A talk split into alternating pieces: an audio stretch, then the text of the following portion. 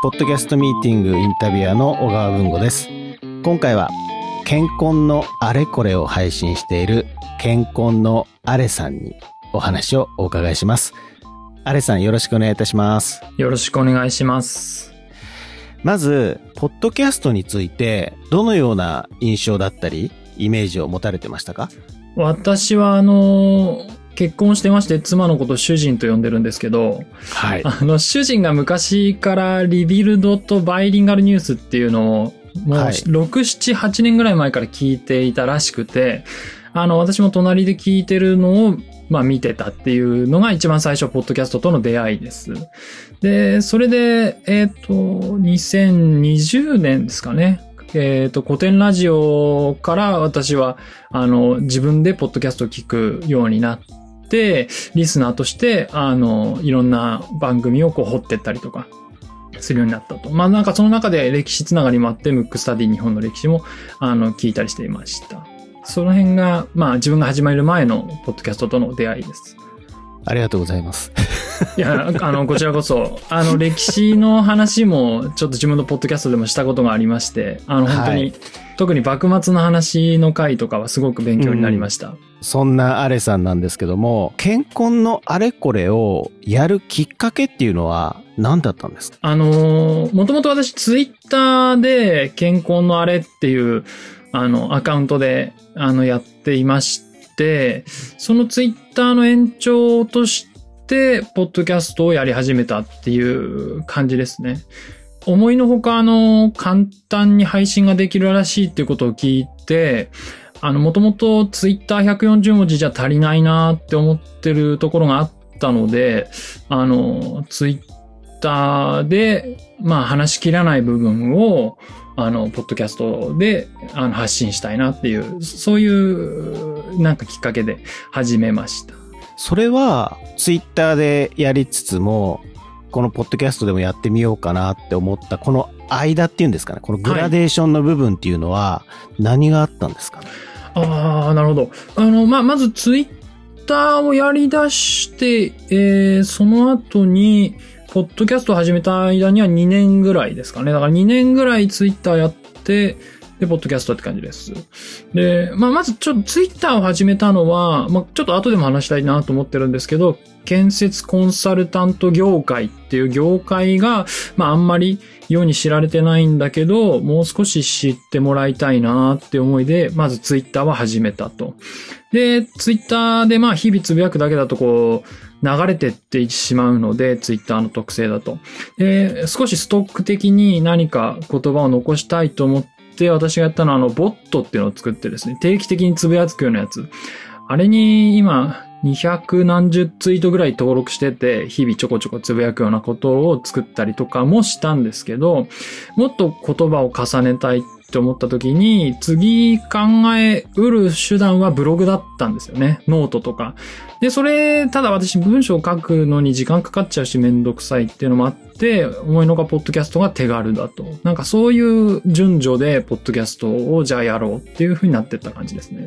なるほど。で、まあ今、ちょっとお話も出ましたけども、はい。アレさんは、建設コンサルタントなんですよね。そうなんです。はい。ありがとうございます。そうなんです。建設コンサルタントってはい。何をされてるんですか？待ってました。あの、それを、まあちょっと、まあこの番組ではメインのトピックじゃないんですけど、手短に説明させていただきますと、あの、土木インフラっていうものがありまして、あの、皆さんおなじみの道路とか、トンネル、橋、それから川の堤防とか、ダムとかですね。ああいうものを設計をしたり計画することを専門にやってる業界なんですね。で、あの、一般の方にはよくその施工業者さん、工事業者さん、例えば、あの、ゼネコンと言われる、あの、業界と混同されやすいんですけども、あの、公共インフラ、まあ、公共事業の基本の方針として、設計施工分離の原則というものがありまして、これはあの、実際に物を作る人が設計をしてはいけないっていう、平たく言うとそんな意味なんですね。設計しないで物作れるのかって話あると思うんですけど、あの、まあ、ちょっとこれは、えー、私が簡単に言ってるんで語弊が若干あるんですけど、えっ、と、それはなん、趣旨としては、実際に建設をしたり、まあ、例えば橋を作る人が、その橋のスペックを決めちゃうと、あのー工事をするときに儲かるように、えー、ものを設計したいっていうインセンティブが働いちゃうので、あの、その意思決定を、あの、と分離をするっていう、まあ、趣旨なんですね。で、まあ、私、ポッドキャストの中でも例えてるんですけど、例えば、えっ、と、小川文吾さんが冷蔵庫買いたいって言ったときに、あの、設計施工が分離されてないっていうのは冷蔵庫に例えるとどういうことかっていうと、日立とか東芝さんが勝手に文吾さんが買う冷蔵庫を選んじゃうっていうのと同じことなんですよ。あの、公共事業の主体っていうのは国土交通省だったり、都道府県だったり自治体さんだったりするんですけど、その人たちが自分で決めるためには、その自分で決めるアドバイザーが必要で、そのアドバイザー的な位置づけの人間が、そ人間というか業界が建設コンサルタント業界だと。まあなんかそんな感じなんですけども。なるほど。アレスさんは、あの、どこかお勤めされてるんですか？それともご自身で独立されてるんですか？あの、勤めてます。ある建設コンサルタントの会社の、あの、社員です。ケンコレのあれこれなんですけども、具体的にどういった内容の番組になるんでしょうか？はい。あのーこの番組の内容は、あのー実は12月を境に結構内容が変わってるんですね。それで、えー今日この後何度も出てきそうなんで私ちょっと呼び名をつけようと思って、12月までは説明編。で、12月からは雑談編。っていうことにしたいと思うんですけど、はい。説明編は、あの、建設コンサルタント業界ってどういう仕事なのかっていうのをまあ説明することをメインにしていて、あの、結構、20話分ぐらいですかね、ポッドキャスト始めるときにも最初に企画を作って、で、それに沿って、最初はこんな仕事です。公共事業ってこういう順序でできてて、その中でこういうのがうちの役割ですみたいな。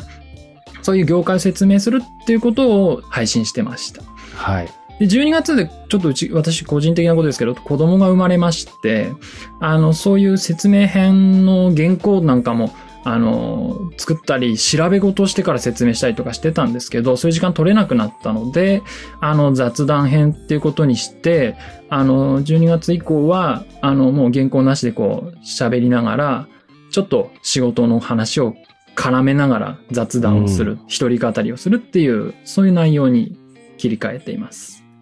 だからあれなんですね。あの、第54回だと渋谷のコーヒー屋さんの閉店から考える健康のお仕事っていう。ありがとうございます。はい、そうですね。はい。そうですよね。で、結構前半の方はね、確かに、あの、説明編おっしゃってるだけあって、はいあの、そういったお仕事の内容というか、はい。ありがとうございます。そうなんです。あの、個別の技術分野とかですね、例えば橋梁設計、道路設計とか、あと河川計画とか、まあそういう個別の分野を説明したり、もっと全体の説明をしたり、まあそういうふうなのに、あの、配信のテーマを当ててました、前半は。この配信スケジュールは決まっているんですか？あの、決まってないです。完全に不定期ですね。なんか3日後に配信してたり、5日後だったりっていう。あの、調子のいい時はやっぱ週2ぐらいは目標にはしてるんですけど、ただ特定の曜日とかは決めてなくって、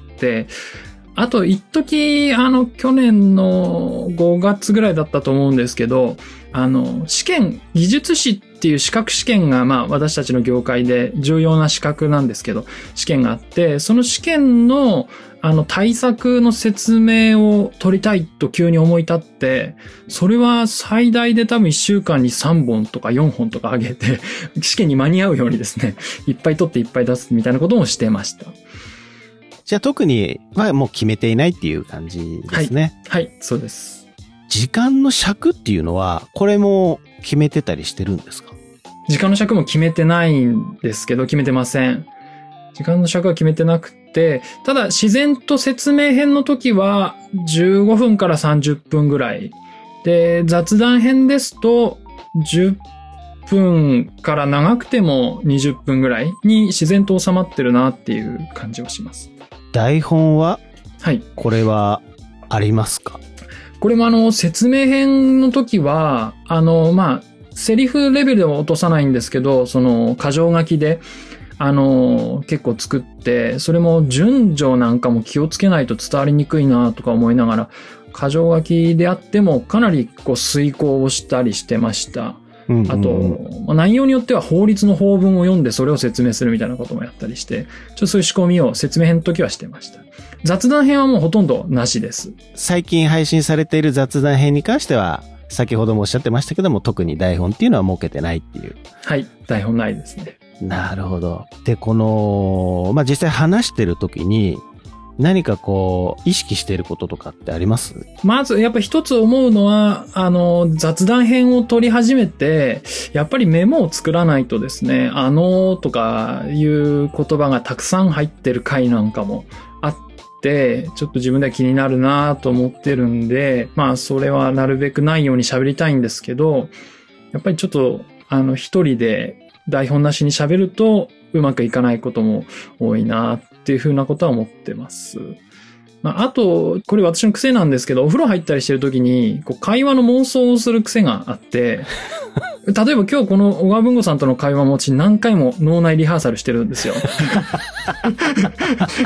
それを配信でも結構やってて、あの、日常で、あ、これ喋ろうと思ったやつはメモに取っておくんですけど、スマホに。で、それをどんな順序で何どうやって喋るかっていうのは原稿がなくても頭で何回か繰り返して、で、実際撮ってみるっていう風にしてますね。気をつけてるっていうか、癖みたいなとこもありますけど、そういう風にしてます。あと、この番組のアイコンなんですけども、あはい。い、これはアレさんが作られたんですか？そうですね。作りました、自分で。やっぱり、建設コンサルタント的な要素ってここには含まれてたりするんですかね？ありがとうございます。これ、私うん個人的には気に入ってるんですけど、あの、うん。